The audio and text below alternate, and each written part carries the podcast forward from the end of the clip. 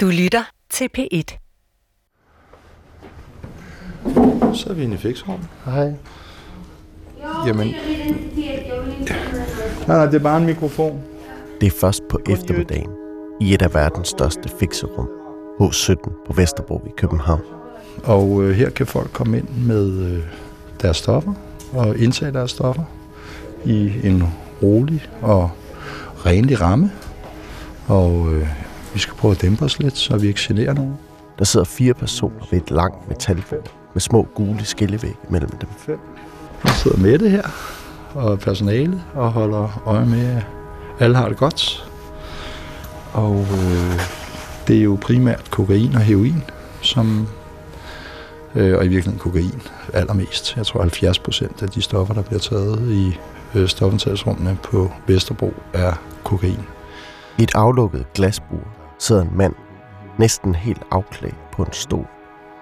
Ved siden af ham sidder en kvinde på gulvet. Hele forsamlingen får straks øje på mig og min mikrofon, da jeg træder ind i lokalet sammen med Rasmus, der er leder af H17. Og det kan man sige, det er jo sådan, det der måske er den kontroversielle del i det, at det er jo sådan set et rum, hvor folk kan komme og tage deres illegale stoffer. Den afklædte mand sidder helt sammenkrøllet, så huden omkring rygsøjlen udspilles, og hver enkelt rygvirvel stikker frem som små pigge. Han har en kanyle i armen. Der er trængt blod op gennem nålen, så væsken i pumpen farves helt dybt rødt.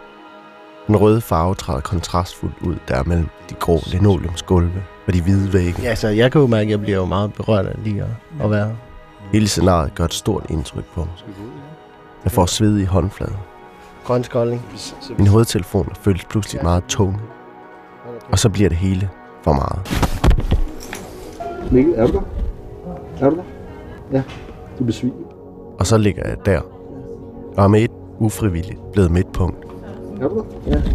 Alle har lagt deres kanyler, stoppet med, hvad de var i gang med, og kigger måbende på mig.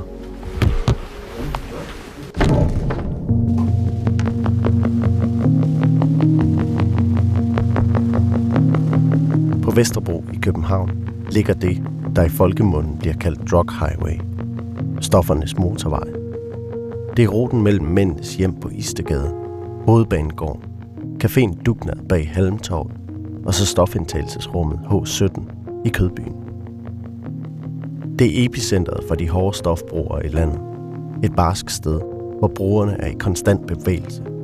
Efter penge, efter den næste ros eller bare et sted at sove. Omkring dem forsøger ansatte og frivillige fra organisationen Mændenes Hjem hver dag at yde livsvigtig hjælp til brugerne. At reducere skaderne fra deres liv på gaden mest muligt. Baglandet har over flere måneder fået unik adgang til deres fikserum, varmestue og lægeklinik.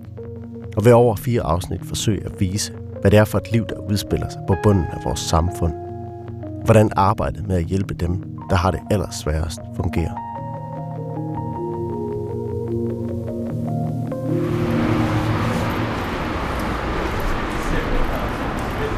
Efter en cola og sneakers er jeg på benene igen med mikrofonen i hånden. Uden for fikserummet H17 står en lille flok i ly fra støvregnen under halvtaget foran indgangen. En gut med en guitar i hånden vinker mig ind. Han så, da jeg dejsede om. Hvorfor besvimede du? Jeg tror, jeg synes, det var voldsomt. Eller sådan, jeg havde forberedt mig for dårligt i hovedet på, hvad det var, jeg egentlig skulle se. Det er også ret hardcore. Det er mega hardcore. Mm. Hej. Stille og roligt. Han vil gerne tale med mig. Hej. Så vi går lidt væk fra den urolige forsamling foran indgangen. Du ved, hvad som sker. Jeg har gang nu, men vi snakkes. Ude på Sønder Boulevard. Der er et grønt område mellem Kødbyen og resten af Vesterbro. Nej, det er bare radio. Vi finder en bænk foran Station City og sætter os.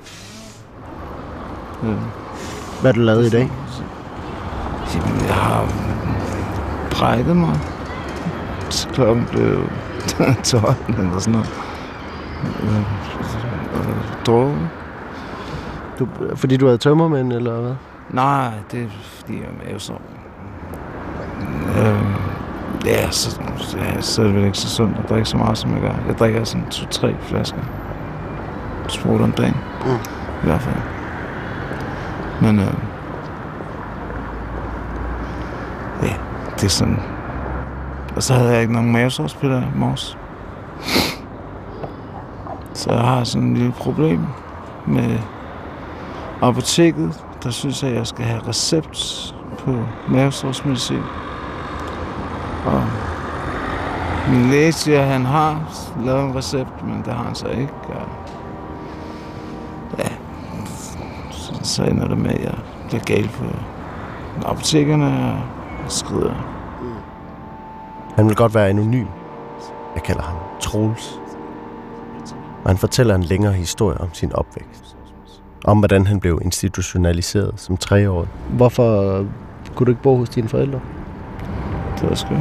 Jeg kender ikke min far. Min mor var bare fucked. Om gentagende fængselsophold. Altså hovedsageligt vold, altså selvforsvar. Sådan. Jeg er ikke sådan nogen hjælp. Jeg slår bare igen.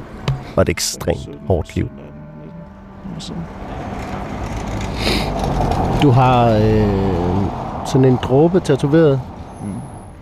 Det er tab. Hvem har du mistet? Det er alle, jeg holdt af. Alt. Bortset fra mig selv. Hans hår er dybt sort og langt, og hænger ned foran øjnene på ham. Han trommer rytmisk med sin ene hånd på guitarens hals, mens vi taler. Der hænger en sødlig duft af alkohol omkring os. Det er sådan svært at forholde sig til sådan følelser og sådan nogle ting. Hvis man er tidlig skadet, eller du ved. Ja, altså. Hvordan har du svært ved? Det er bare, hvis jeg begynder at holde af en eller anden, så bliver jeg nærmest sådan skræmt og nervøs for at miste, ikke? Fordi man har mistet så meget. Så det har sådan besværligt gjort min fremtidige forhold, siden jeg var 3. På et eller andet tidspunkt, så lærte jeg at finde ud af, at jeg sådan set i bund og grund kunne regne med, at jeg havde mig selv. Og jeg ikke kunne regne med at have andre bag min ryg, hvis det var noget. Så jeg lærte at ligesom finde styrken alene. Mændenes Hjem, fikserummet H17 og Café Dugnad udgør en trekant, der strækker sig fra den brune Kødby tværs over Sønder Boulevard, forbi Station City og over til Mændenes Hjem, der ligger på Istegade. Bare sådan den trekant, duk med H17 og Mændenes Hjem. Det er meget hårdt miljø, det her. Det er egentlig ikke sådan overdrevet overrasket over, at du besvimer derovre. Men ja, det bliver ikke ret meget hårdere end det her. Nej. Mændenes Hjem blev dannet i 1910 efter flere forudgående tiltag for at hjælpe hjemløse mænd, der kom fra landet for at søge lykken i byen, men som i stedet endte på gaden. I dag er Mændenes Hjem og dens øvrige tilbud blandt de førende i verden i forhold til skadesreduktion blandt udsatte.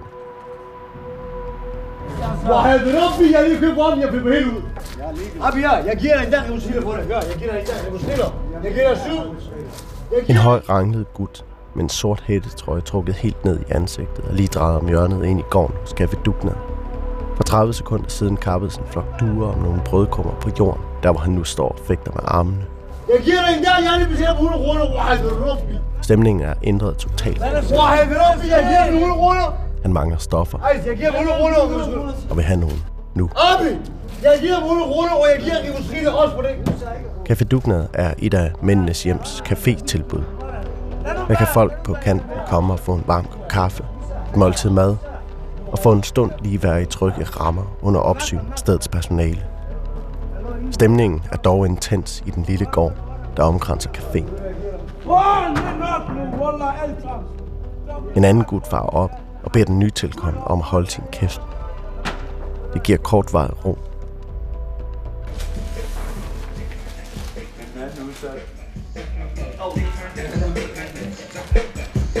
Indenfor i køkkenet på Dugnad er Dan, Mathias og Jeppe i gang med at gøre klar til frokosten. Dan startede for over 10 år siden med at komme på Dugnad som bruger, men er nu blevet ansat på deltid. Mathias og Jeppe er fuldtidsansatte, og de holder hele tiden et vågent øje med stemningen ude på pladsen, mens de hakker løg, svitser hakkekød og laver kaffe. Jeg tror det er mega individuelt, hvad folk de bruger vores tilbud til. Altså, der kommer rigtig mange mennesker, der hænger ud hernede stort set hele dagen, fordi de ikke har andre steder at være, eller de ikke hører til i andre sociale grupper, eller kan relatere til de mennesker, der besøger andre væresteder. Og så har vi dem, der kommer hernede for at få deres stoffer og deres ting, og er lige så hurtigt ud af døren. Og så har vi folk, der er kommet hernede i 10 år, altså, og kender stedet bedre end os.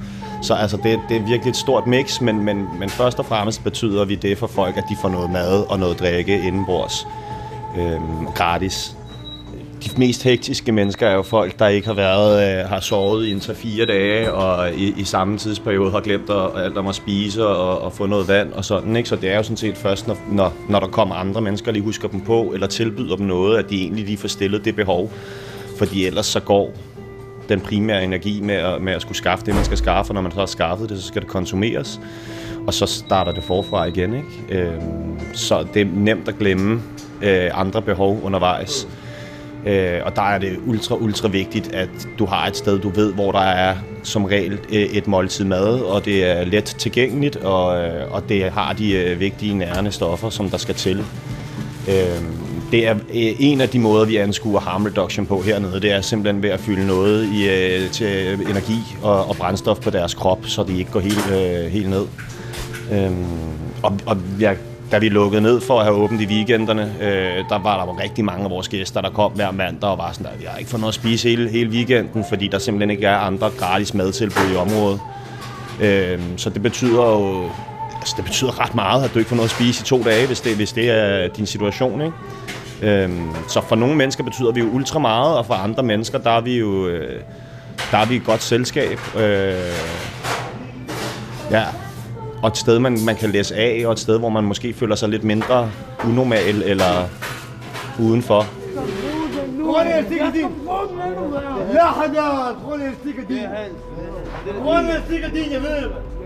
Uroen er igen blusset op ude på pladsen foran caféen. En oprevet gut, der før kom stormende, har nu hugget et glas til at ryge crack-kokain på fra en anden. De råber, skændes, fægter med armene. Den brede gut trækker pludselig en saks frem og hakker den truende ned i en af bænkene.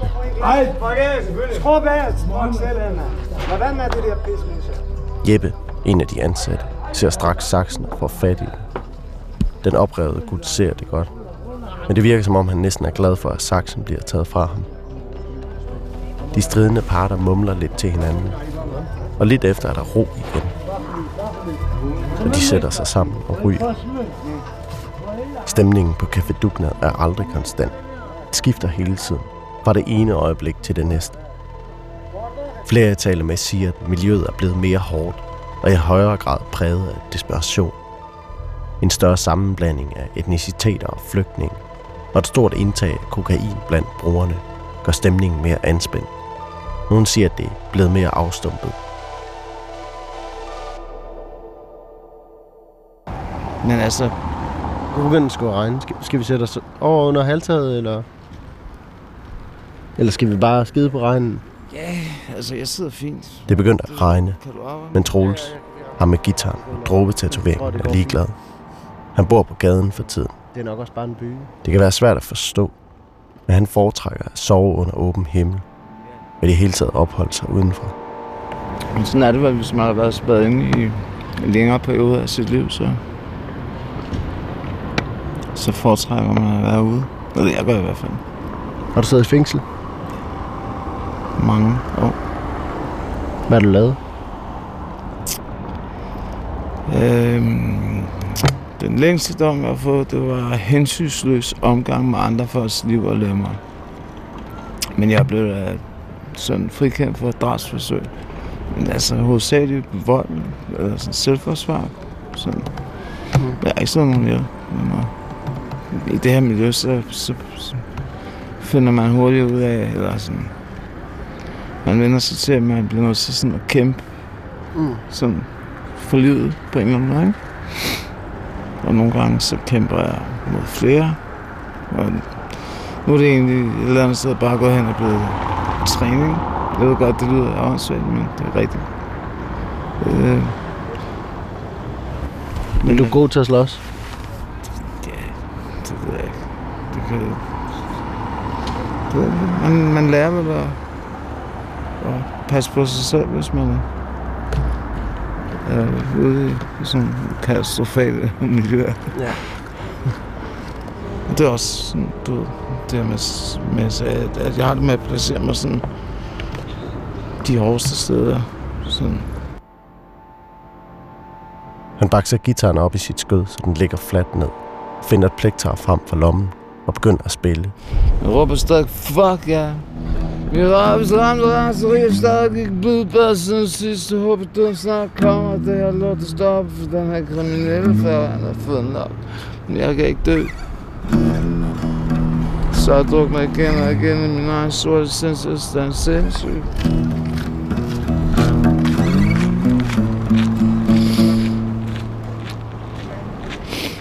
Men jeg får mere fisk end jer.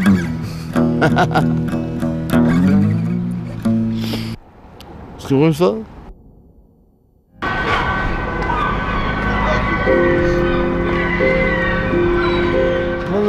Jeg kære ven. Jeg har taget et hak coke derinde, ikke også? Og så kan jeg bare stoppe i morgen. Jeg får ingen natur der. Og du tror ikke en meter på dig, fordi så skulle jeg være den eneste, du har mødt dig sådan, ikke? Du går væk, gå væk! Det er radioen. Det er jo også radioen. Kan du se et kamera, eller hvad? Sut bæk! Du fucked up. Jeg fik på vejstop i 2007, mand. Nu er jeg bare helt væk, jo.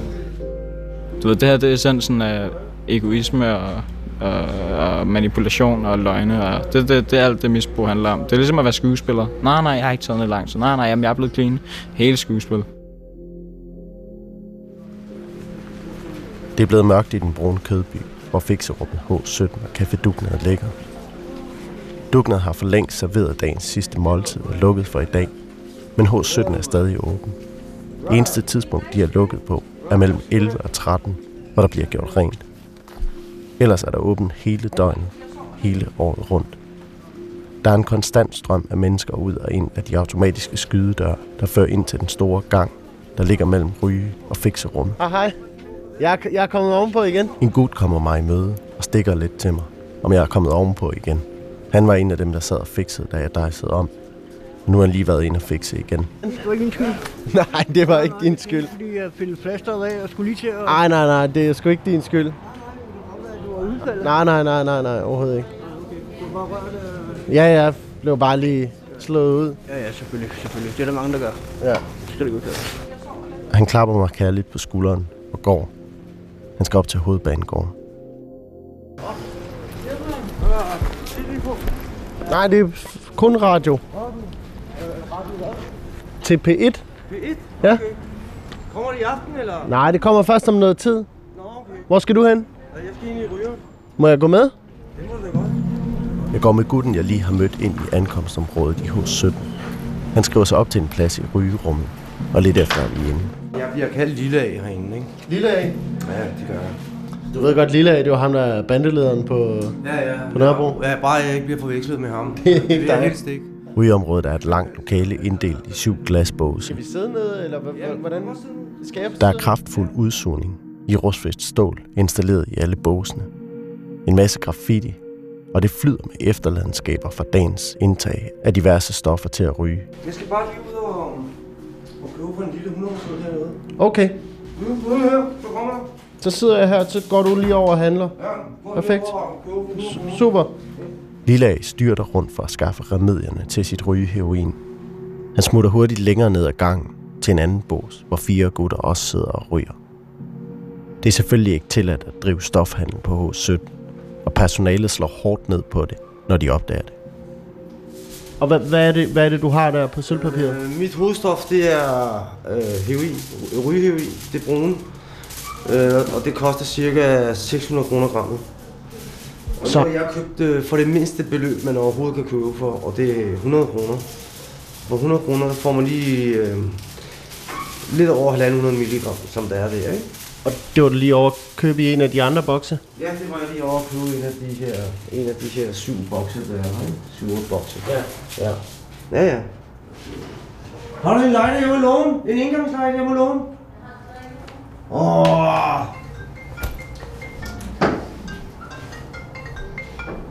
Hallo? Hvad så? Nå, der var bare lige en her fra radioen, jeg lige snakkede med. Jeg skal lige... Ja. Jeg skal lige snakke færdig med dem, skal jeg? Ja, bare lige se. Ja. Og der var bare lige en her. Hvad siger din kæreste til, at du ryger heroin? Jamen, hun er sgu ikke glad for det. Hun kunne utrolig godt tænke sig, at jeg stopper, og det kan jeg sgu også godt forstå. Altså, jeg forstår det godt. Hvor gammel er du? Jeg fylder 54 her på søndag. Det er tydeligt, at han ikke har lyst til at tale mere om sin kæreste. Han folder rutineret et stykke sølvpapir. Lægger den lille klump heroin i rillen, han har formet, og tænder op. Mads, kan du bare lige prøve at forklare, hvad du gør nu? Altså, jeg har smeltet det, og så ryger jeg det op i røret, suger det op i røret, så det kommer ned i lungerne. Og så holder man det ned i lungerne et stykke tid, så jeg lige kan nå at sætte så godt. Er der mere, du kan ryge af der? Ja, så længe der er denne her brune klasse her, så kan jeg ryge. I løbet af et kort øjeblik er den tørre klump blevet til en flydende, mørkebrun masse, der løber ned af sølvpapiret. Lille af suger i et rør, han rullede. Den røg, som klumpen udsender ned i lungerne. Hele setupet er meget teknisk, og det er helt tydeligt, at det kræver et særligt form for håndelag at gøre det rigtigt. Man kan se, at han har prøvet det før. Mange gange. Så tager man en vis, og så holder man det lidt inden. Nikotin gør, at det bliver optaget bedre i lungerne, ikke? Det åbner porer i lungerne, nikotinen. Det, der er noget lort, det er, at man skal skaffe pengene hver dag, ikke? Det er noget lort med det her. Hvordan har du skaffet penge i dag? Jamen, i dag har jeg været ude at stjæle, for eksempel, ikke? Jeg blev også taget i at stjæle i dag. Blev du taget i at stjæle? Ja, jeg blev taget i stedet i at stjæle. Sådan nogle dyre mørbrædder. Ja, det... Hvad skete der så? Næste gang, der har jeg fået at vide, der kommer politiet, hvis jeg bliver taget. Ikke? Jeg tænker bare, at jeg skal fandme passe på. Ikke? Fordi fortsætter min misbrug, så kommer det på et eller andet tidspunkt, at jeg bliver taget før eller siden. Ikke? Det var en detektiv. Jeg blev taget ude på Strandvejen, hvad siger du? Ude på Strandvejen? Ja, her. Jeg har været inde og tage en oksemørbræd til 600 kroner. Ikke? Den kunne jeg få 200 kroner for. Så kommer jeg ud, og så siger hun, ja, må jeg lige spørge om, hvad du gjorde af den der oksesteg, eller hvad fanden det nu var, jeg har taget sådan en kæmpe steg der. Så siger hun, jamen jeg har sgu ikke nogen steg, jeg viser alle de der rum, den ikke var i. Så siger hun, ja, jeg vil også se det rum.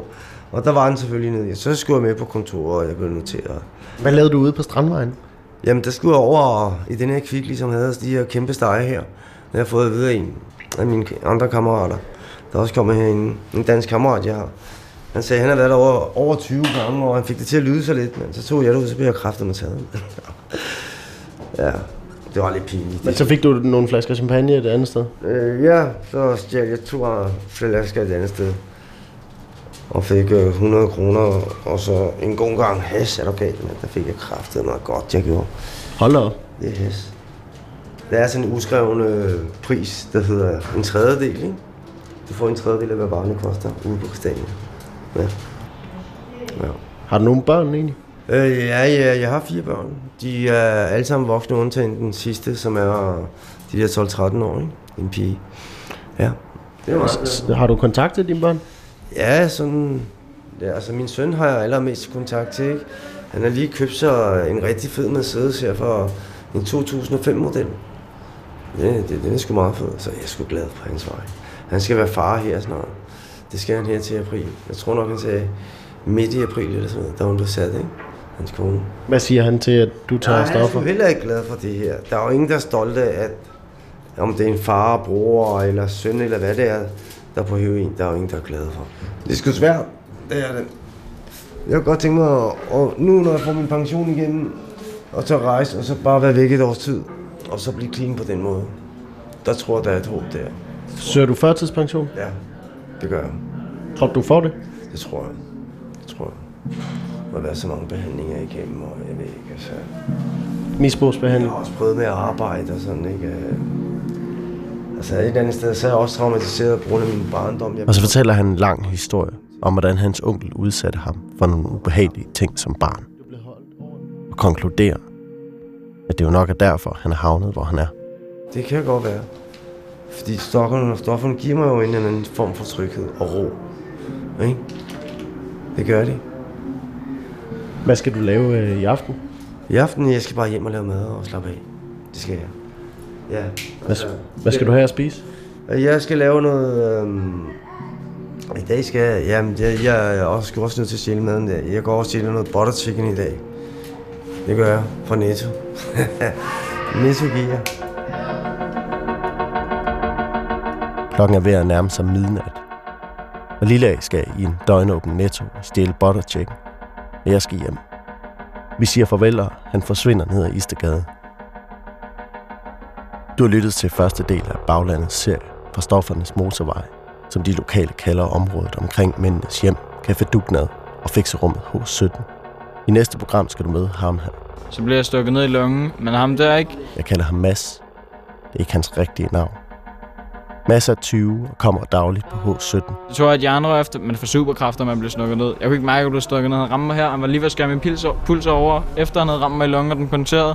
Og ligesom alle de andre, jeg har talt med, bærer han også på en lang og svær historie. Så står jeg der med en punkteret lunge, og der går bare ild i øjnene på mig, så tager de andre. Står på hans fod, sådan der, så han ikke kan bevæge sig, mens han ligger ned. Dang, ribbe ind. Jeg har nok brækket på stykker, mindst 4 eller sådan noget. Sparker ham i ansigtet, giver ham bare med jernrød. Du ved, der var blod splattet op af hele min opgang og sådan noget der. Mit navn er Mikkel Rønnerve. Redaktør på Baglandet er Rune Spark-Gertsen.